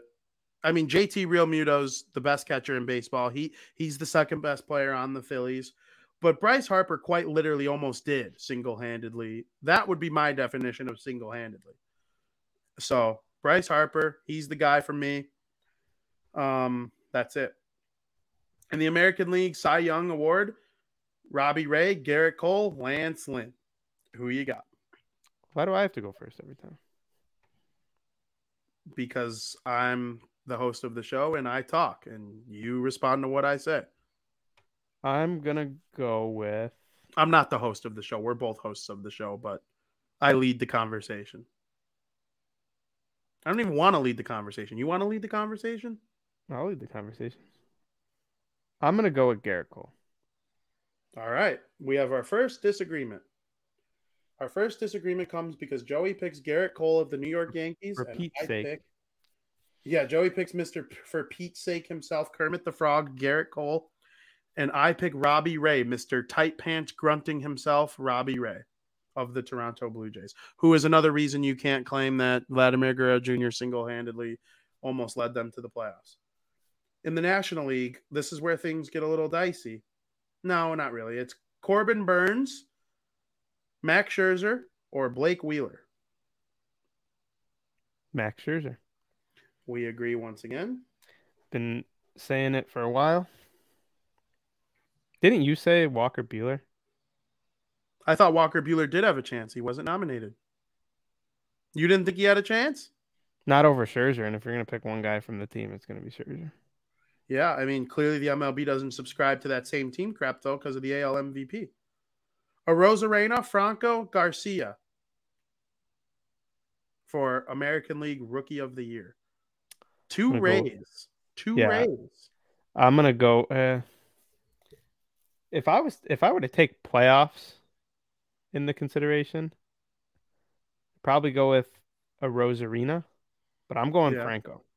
Ooh, Joey's going Franco. That's interesting. Very interesting. Well, that's because you're a Boston Red Sox fan, and he might win the MVP just on numbers against the Red Sox alone. he dominated when he played. Like he's going to be a thorn up your ass for the next ten years. You might hate his guts by the next time. By the next time we are doing these type of award uh, conversations, you might hate his guts. You might Didn't like him now. Did he have a grand slam against Yes. them? hmm And his first career home run. Yep. I'm going with Garcia. He is my pick. Now, between Carlson, India, and Rogers for the National League uh, Rookie of the Year. See, now these guys, I want to look up stats. Okay. I'll, I'll give mine. I'll go first on this one. I think Jonathan India is absolutely going to be the nominee for or the winner of National League Rookie of the Year. I thought Patrick Wisdom was going to at least be nominated, but maybe they don't like the 30 year old thing. I don't know what the voting criteria was here. Um, I'm picking Jonathan India out of these three nominees. I would have voted for Patrick Wisdom. I don't care that he's 30. He broke Chris Bryant's rookie home run record. But out of these three, taking Jonathan India. It's uh, I I probably would have voted for Pat Wisdom too. I love Pat Wisdom. Uh, he set the rookie home run record for that team. Um, but I'm gonna agree with you. Taking Jonathan India. Yeah. All right, interesting. Manager of the year. Now, this is where things get interesting for me because we both we talked about Tony La Russa and Alex Cora. The nominees were Dusty Baker of the Houston Astros, Kevin Cash of the Tampa Bay Rays, and why can't I remember Servais's first name of the Seattle Mariners? He's the clear winner for me. Really? Yes. I'm going Baker. Explain. I just obviously there's a there was a lot going on with that Astros team, and he got that team focused uh, through. I guess you can call it adversity, even though it's much deserved adversity. Yeah. um, first time with that team playing in front of fans, they they heard it every single ballpark. That's not easy, and I think Dusty Baker got that team exactly where he wanted them to. You know, that's that's a fair conversation. I, I don't disagree with you one bit. I would have replaced either Cora or La Russa with Cash. Because the Tampa Bay Rays, like, like they were they were just good. Like they're so good. And your argument against La Russa earlier in the show is kind of my argument against the Rays. Against the Rays? Yeah. Cause like who's not taking the Rays to the postseason? Right? Yeah, I get, I get, I get what you're saying. Like um, I don't know. And the Mariners were supposed to be trash. What? They were supposed to be one of the worst teams in the league, and they missed the playoffs by one game. but the Rays had way more young guys. Like, look, they have two rookies up for Rookie of the Year. Like, Yeah. you gotta, you gotta tip your cap to the manager on that. And they lost Glasnow Mhm. to Tommy John, and they lost um not I almost said Wade Miley. Uh who's the other? Charlie Morton. They lost him for an extended period of time. Or and am I not thinking I'm saying the wrong name? Morton. It's not Charlie Morton. Charlie Morton was on the Braves. No, yeah, I know. The other uh the Rays pitcher who also was hurt for a while. His name's escaping me while we do the show. You know, like when you're doing things live Yeah. and names escape you, there's nothing you could do They about had, it. they had three rookies going into the playoffs and on their starting bump. Yeah. They, Start they, Rays pitchers. I don't know. To- uh, I'm drawing a blank on their names. Like three of them were rookies. Uh, a Yaz or some Yeah, short I name. know who you're talking. Oh, Shane Baz. Boz, there you go. Uh, Yeah. they think about it. They lost. Um, they just lost Snell. Yep. Like, they- that's huge. they- They they had a lot going into the season, a lot of unknowns, and I think he deserves every right, if not win it, to be up there. I completely disagree. It's a complete different argument than the La Russa thing. That's fair. I have no I have no like argument on that. I mean, I mean I do. I think Alex Cora deserved it more than him. For the same reason I'm talking about um Servais as the winner. Do you understand what I'm saying? Yeah, I get what you're saying. Like the fact that the Mariners were supposed to be so bad and they almost made the playoffs. They haven't made the playoffs in 20 years. And they were over 500 for the first time since 2003. And they So- almost made the playoffs. Like it literally came down to the weekend.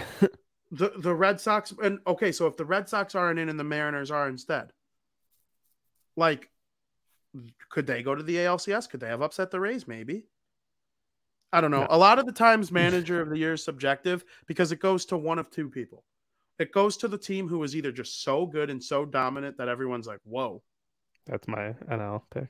me too," and or it goes to the team like, "Hey, we thought you were going to suck and you're actually pretty good, so have manager of the year." That's why I'm voting for Servais. And that's kind of why I'm voting. We'll transition that right into the NL Manager of the Year. I'm voting Kapler. We agree. The San Francisco Giants were supposed to be trash. They were not trash. Instead, they were the best team in the league. Yeah. I think Even- the- Even a team that's going into the like, let's say you have a team. Name a good team that going into next year they're going to make the playoffs. Name a team. the White Sox. Okay, the White Sox. Even if you know you're going to be good, you are not banking on winning 107 baseball games. Hell And the no. Gi- I'll be shocked if the White Sox win 100 games. I'll be shocked if any Exactly. team wins 100 games. Ex- exactly. Like the the All Star break, I think I said on this show that there weren't going to be a single 100 win team. There ended up being three. exactly. So Vinny was wrong. Um, and the fact that the Giants went into that year not necessarily knowing if they were going to be one of the great teams of the of the season, and they ended up being 107 wins. So that right right alone there is coaching. Uh, I think that's a clear manager of the year winner right there. Both of our reasons for picking the, both of my typical reasons for picking a manager of the year apply to Kapler. yeah, exactly. the team that was just so good. Like when Barry Trotz won it when the Capitals won the President's Trophy. We knew the Capitals were going to be good, but they were just so good that they gave it to him. But like those years where didn't Gallant, he won it with the Vegas Golden Knights. Like, hey, we thought you were going to suck, but you're actually really good. Here's the manager of the year. The same Yeah. thing applies to Servais, but both apply to Kapler. Yeah. So that wraps up our conversation on all the awards. Speaking, almost all agreement. We yeah, disagree, we only disagreed on we like disagree two. on three. We disagree on three. AL Manager of the Year, AL Rookie of the Year, and AL Cy Young. We agree on everything National League. We're both big National League guys. Yeah. Um, one thing I want to say, you know, we just talked about the Giants. Last week we talked about Buster Posey. Um, and we talked about, you know, him his retirement. Maybe you mentioned if he was a Hall of Famer. I think he 100% should be a Hall of Famer. Uh, and I have this stat here that he caught 1,900 or 1,093 games in his career. And in those 1,093 games, he only allowed 27 pass balls. That's banana land. That is a mind boggling stat for Buster Posey. I think Zach Collins had more than that this season as a backup. Yeah. Crazy. It is crazy.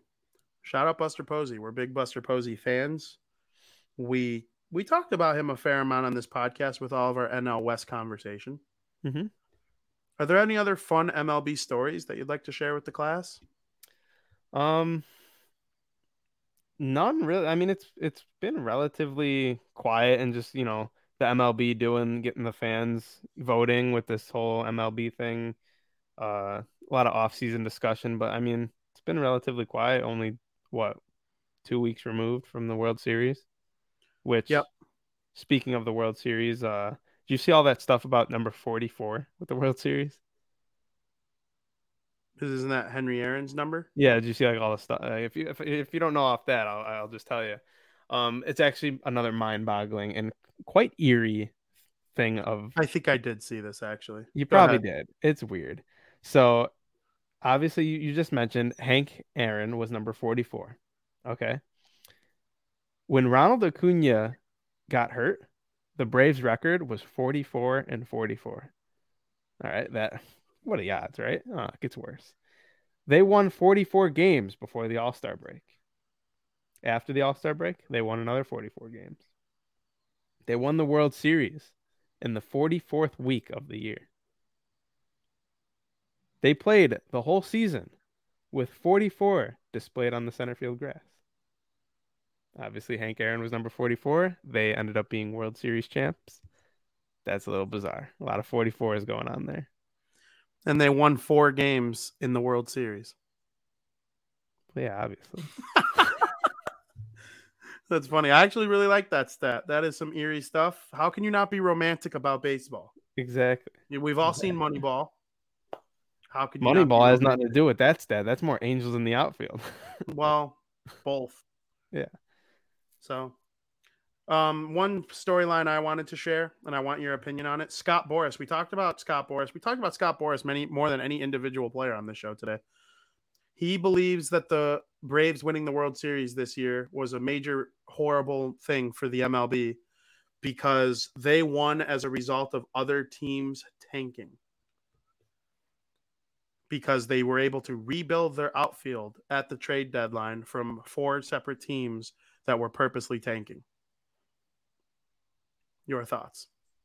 I mean, doesn't every team acquire team other players at the deadline? Yeah, from but the Ra- the the freaking Braves did get four players who like made major impacts for them. Yeah. Not not many teams do that. Okay, that, that's just great work from the Atlanta Braves.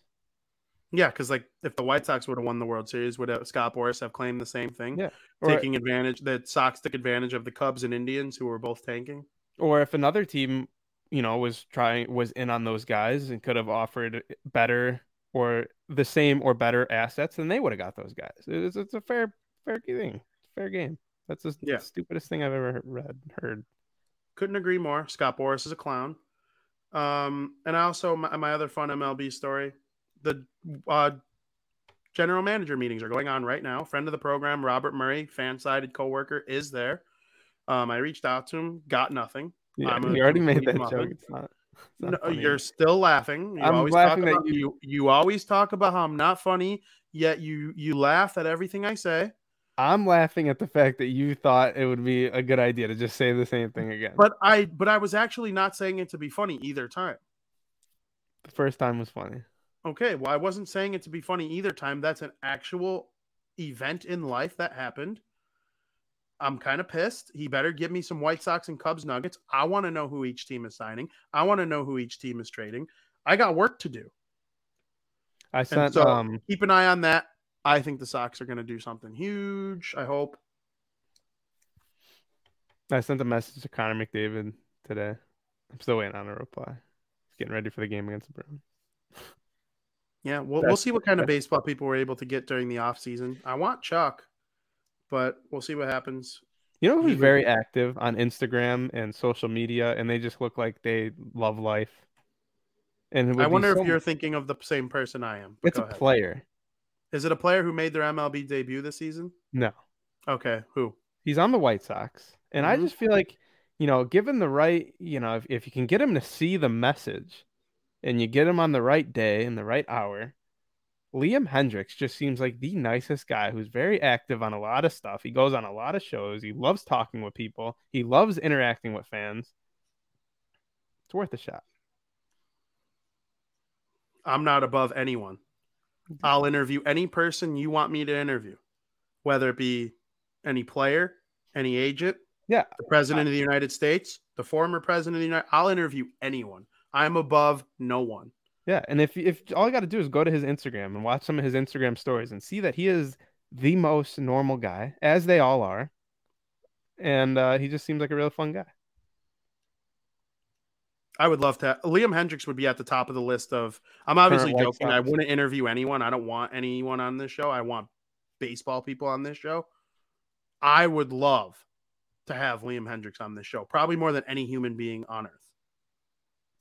Yeah, Just because he might not be your favorite player, but he's one of your favorite personalities always. exactly. And as Gonzo points out, we should have a commercial break for Joey Does Desserts. If you live in the northwest suburbs of Chicago, you want to head over to Joey Does Desserts on Facebook and try the most delightful, scrumptious, outstanding cheesecake that you could possibly lay your taste buds on during the holiday season. The holiday orders are up. Did I see that pumpkin cheesecake is officially available? Oh, that pumpkin cheesecake's available, and orders are being placed for Thanksgiving. So if you want to order for Thanksgiving, got to make sure you get it in by Sunday, November twenty first. It's gonna be a crazy week of baking. I don't even know if I'm gonna have time to do a show. We'll Yeah, I might be out. doing that show. I might be doing that show solo. Yeah, we're gonna be baking cheesecakes out the Wu Wang. I cannot wait to eat cheesecake. I want to eat cheesecake with Skylar. Yeah, you guys should have a slice, or you should have a slice on the show. I guess Oh, that I would will. be. I guess that would be because then you're gonna people might want to order it, but it would be too late. Maybe the week before we'll do a little next week. do a little cheers to a slice of cheesecake. I. I'm I'm down for that. Tonight, the National Football League will begin week 10. And it's it's not the best Thursday night It's game, but boring. one- The past few Thursday night games. it's not- boring. It's half boring. A top five player in the league, in my opinion, is involved in this game. I love Lamar Jackson. I don't care if he's not the best thrower of all time. He's one of the most productive quarterbacks in the league right now. He's top five. Cannot wait to watch him just slice and dice the Miami Dolphins defense. What say you? It's boring. Honestly, it's not. It's You're boring. It's You're not. I, you know, the only thing that is, you know, going to keep me interested to check the score Probably, I'm probably not going to watch it. Let's be honest. The Bruins play the Oilers. I'm not missing Connor McDaddy coming to town. Um, is a lot of times in these primetime games so far this year, they've been crazy, regardless of who's playing, who's the favorite. You know, we saw the Tennessee Titans take down the Buffalo Bills with Derrick Henry had three touchdowns. Like I think the Titans are better than the Bills now. Not anymore, not without Derrick Henry. I do. Hmm. Titans are so good. I don't know, not without Derrick Henry. Anyway, that's a conversation for a different show. the um No, no, it's not. Thursday night football games have always seemed to be intense and expect the unexpected. So I'm not just gonna go ahead and sound like a clown like I have with these past few picks. Uh um it should be a, a good game. And you know, you want to say that Lamar is just gonna run all over the Dolphins and they're gonna win forty to sixteen, but you never know. Oh, I don't think it's going to be a blowout. I don't think it, most you you can't predict blowouts in NFL games. I don't care Exactly, the which is are. why you know I, I think I looked. It's like they're the Ravens are minus four hundred. yeah. screw No. that. Screw Hell that. I have Marquise Brown in the guillotine league. I'm rooting for So- Skylar's fantasy team. I just want to make that clear. I'm not in the league with him, but thanks for He's always. undefeated. He's undefeated, and Tom Brady's his quarterback. Well, that's just another reason to keep rooting for Skylar. I'm on. I'm on the Skylar win his fantasy league train. Is are you in that league? No, Oh, well, go Skylar. I don't know if I'd want to be in that league because I want Skylar to win. Even if Like- you were in the league, uh, even if you were in the league, I'm rooting for Skylar. He's nine and zero. That's that's impressive shit. I'm not even nine and zero. I'm eight and one. Yeah, but if. I was in that league, Skyler might not have Tom Brady. You ever think about that? Uh, There was some Tom Brady controversy in his fantasy league during the during and after the draft. So you hate Tom Brady, I hate you. Um, I'm excited for this game. I disagree with you. I cannot wait to watch that as part of my programming tonight. Obviously, the Devils play the um the New Devils play the New York Islanders. I have Devils pregame live at five o'clock. Make sure you tune in for that. I'll post the stream on Twitter and all that. The, at the Let's Go Devils podcast presents it. Um, me and Sam Wu talking some Devils. Excited for that. Um, obviously, I will be. I will have on the Bruins versus the Oilers. The Oilers to me are must see TV right now. You should be very worried. Um, but I'm rooting for the Bruins because I love my Joey. If it, if it sounds weird, I'm actually not worried. I think they're going to be able to contain it. Um, yeah, Linus Ullmark going in net, Contain maybe contain. shut down. I don't know. And I think the Bruins can score on on anyone. Sure. I'm not saying the Bruins can't win, but I don't know about shutting out McDavid and Draisaitl. One of them will get a point. Honestly, I'm I'm nervous to play against Koskinen. Mikko Koskinen has been sweet. Mike Smith has been hurt. He just had a big setback in his injury, which sucks. So he actually had to go back to Edmonton, and he's going to remain on the IR for a long time. And Koskinen's been great. They're back up right now. You, I don't know if you saw the mess he had. I think it was in Detroit. He like went to play the puck and totally fucking fanned on it, and Yep. That was two nights ago. and literally let the Red Wings win essentially. Yep. Um, but on the other side, Koskinen, who is playing tonight, he's been really good. So hard playing against a hot goalie. Yep. Do you think do you agree with Gonzo? Go Hawks. Yeah, go Hawks tomorrow against Arizona. Yeah, that should be fun. It's our That's, only game. It's the only game between now and the next bar down show. Yeah. So, what's a surprising arm the Sox should get? I would go for Garrett Richards. I would like to see. He sucked as a starter with the Red Sox, but he really turned it on as a reliever down the stretch for them. So I don't. I like Jon Gray too. I you know I'm biased towards the Section Ten podcast, so I obviously have been hearing good and bad about Garrett Richards all season long. But I think he'd be a good medium leverage piece for the White Sox in the bullpen next season. So we'll see what happens there. Um, I'm excited to watch Ravens tonight. I'm rooting for the Ravens. I need Marquise Brown to come through for me. I'm with Skyler. I hope Gonzo's team stays just as undefeated as Skyler's. Um, Shout I'm out probably- to anyone who's in first place in their fantasy league. I hope you win it all. do you hope first I win the guillotine league? Are you in first place? Do you have the most points for? I have the second most points for, No, but I mean, have the most money. But I have the most money remaining, which is arguably more valuable. Better start spending some of that money, boy. I did. I have to go actually go look and see if I won my bids right when the show ends. I'm probably gonna play some video games tonight too. I might oh, hop Oh, yeah. on the Call of Duty train. Shout out, shout out, Call of Duty Vanguard. If you're a Call of Duty fan, have been a Call of Duty fan in the past, play some multiplayer on this game. I'm having as much fun with it as I have in a very long time. So, that being said, if you played a lot of, you know, last year's game, Cold War, the year prior, Modern Warfare, it's my only complaint. It's very similar in terms of the menu. It looks identical. Um, but that's Call of Duty now. They've got their formula, they've perfected it. That's what Call of Duty is. So once you get past that, it's pretty much the same, you know, menus and interfaces it has been for Warzone, has been for Modern Warfare, uh, Cold War. The gameplay for me, I love it. So I'm gonna turn on. You, you convinced me. I'm turning on my Xbox right when we're done. I'm gonna get it downloading. So while I'm doing Devil's pregame live, it will be downloading, and I'll watch the games. Um, I actually might wait to download it till after the games are over, so that it's not super slow, because it'll mess with my feed. So maybe when the Devils are over, I'll do that. I, mean, if you started it now, it probably would be done by six for sure. Maybe that could be. It would be. It took me like solid 20 minutes. I mean, granted, I run a, a, a wired connection with stellar internet, but Yeah, mine's not wired. It's all wireless. I use Wi-Fi. Yeah. So we'll, we'll we'll see what happens. I'm definitely gonna get it, and I would like to play with you guys. I see in chat that Skylar wants to play. The four of us should play. I think it'd be a lot of fun. I Oh, know we will. Skylar, Skylar and Frankie certainly would enjoy each other. So I don't know. Yeah. Let's get it done. Playing lots of Warzone before I left. That's Gonzo. Uh, yeah, Warzone's pretty cool. I I always liked the battle royale stuff. Yeah, I Warzone's great. It's but I played a lot of Warzone. You know, the second half that Modern Warfare was out and the first half that Cold War was out, I played nothing but Warzone. That was the only Call of Duty I played. And so it's been at least two years since I played the traditional multiplayer of domination, TDM. I've been playing a lot of Kill Confirmed. Uh, and like it's just that simplicity of you join a game, you play, you play objectively, you win the game, and I'm over here on the top of the leaderboard every time. Just just fun. It just takes me back to the roots. Very good stuff. Uh, I might download NHL 22 as well. I heard it's amazing, and I really want to play Hut. I'm thinking Yeah, about it a lot.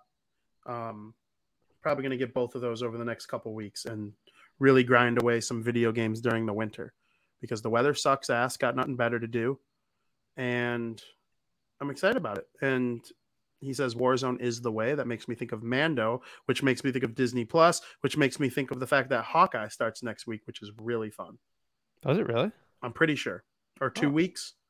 I don't know. So- I'm- feel like I'm I'm behind on Marvel. Usually when there's something Marvel going on, like a show going on, like Loki, uh, Wanda, Falcon, uh, when those shows are going on, I'm like all in on Marvel. Like when I'm not watching one of those shows, I'm I, I got a Marvel movie on. but I Yeah. feel like I'm not in Marvel right now, so that'll be nice to get back into Marvel. Even though you just saw two in theaters within the last month, Yeah, it didn't put me in the Marvel mood. I don't know. Well, because they're origin stories, so you haven't seen how they connect to the rest of the MCU yet. Yeah, that, that's But like when point. the Etern- when the Eternals and Shang Chi join, Ooh, I might actually wa- rewatch Shang Chi. If this is Shang true, Chi's on Disney Plus this weekend. Ooh, yeah. I might absolutely watch Shang might, Chi this I might weekend. rewatch it because I, I love Shang-Chi that is- movie.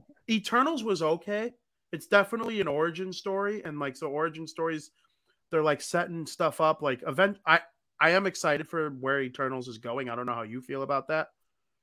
Like with uh, what's Jon Snow's character in the MCU? I forget already. He's Yeah. he's like a swordsman though, and Yeah, apparently he's like an anti-hero, like Venom, where he's like not good but not bad. Like I'm I'm excited for where Eternals is going more than like the actual movie itself. But That- that- You just got me excited because that's when I'll be like, Marvel's the sickest thing is when I see Spider Man, and especially, you know, then I know spoilers, but if you haven't seen that end credit Venom scene, yeah, oh, got without any spoilers, I think Kit Harington, aka Jon Snow, aka I can't remember his name in the MCU yet. If he's in like a sword fight with like Falcon defending him or something, or like Bucky. Yeah. Oh yeah. I, I think it's I gonna have be no idea. I this is uh this is where I am thankful for the fact that I don't know as much as some of the the true Marvel fans, like the people who know the comics, they know what to expect.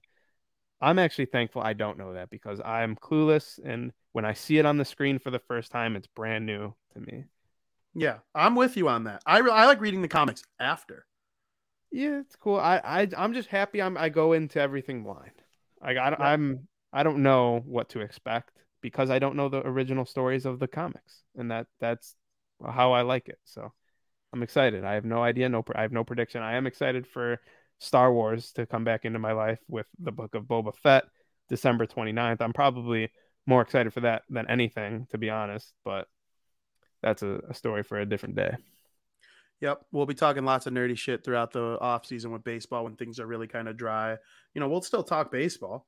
I'm not never not talking baseball, but if we need a half hour to kill or something, certainly talk some some nerdy stuff, some football. We appreciate everybody for tuning into this show. An hour 45 when there's no games to talk about. I mean, that's just a work of art, an absolute work of art. Yeah. So make sure you tune in tonight to all the different sports. Um, tweet along with me at Vinny Parisi. Tweet along with Joey at Joey Parisi. He'll be watching the Bruins. I'll be watching a variety of different things.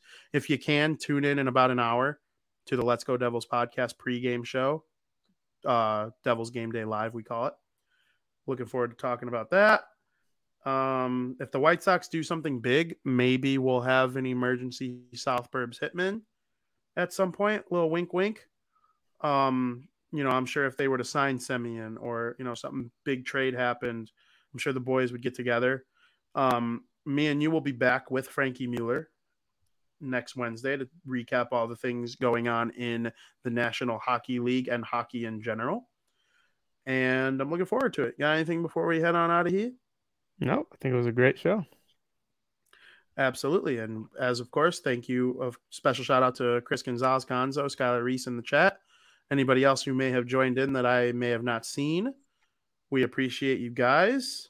And thank you for listening. Can't wait to talk to you guys next week. And I think I mentioned it before, but make sure you check out all the great programming on the Barroom Network. You got Mike North, the football shows, the basketball shows. Everybody's seeing so much red with the eight and three Bulls. They just don't lose. They have the funnest road trip of all time. They have their own California road trip coming up where they're going to play the un, the best team in the league, maybe Golden State Warriors, LeBron and the Lakers, Kawhi and the Clippers. That Calif- I'm going to watch all three of those games. So excited. Make sure you tune in at Joey Parisi, at Vinny Parisi. Thank you for listening.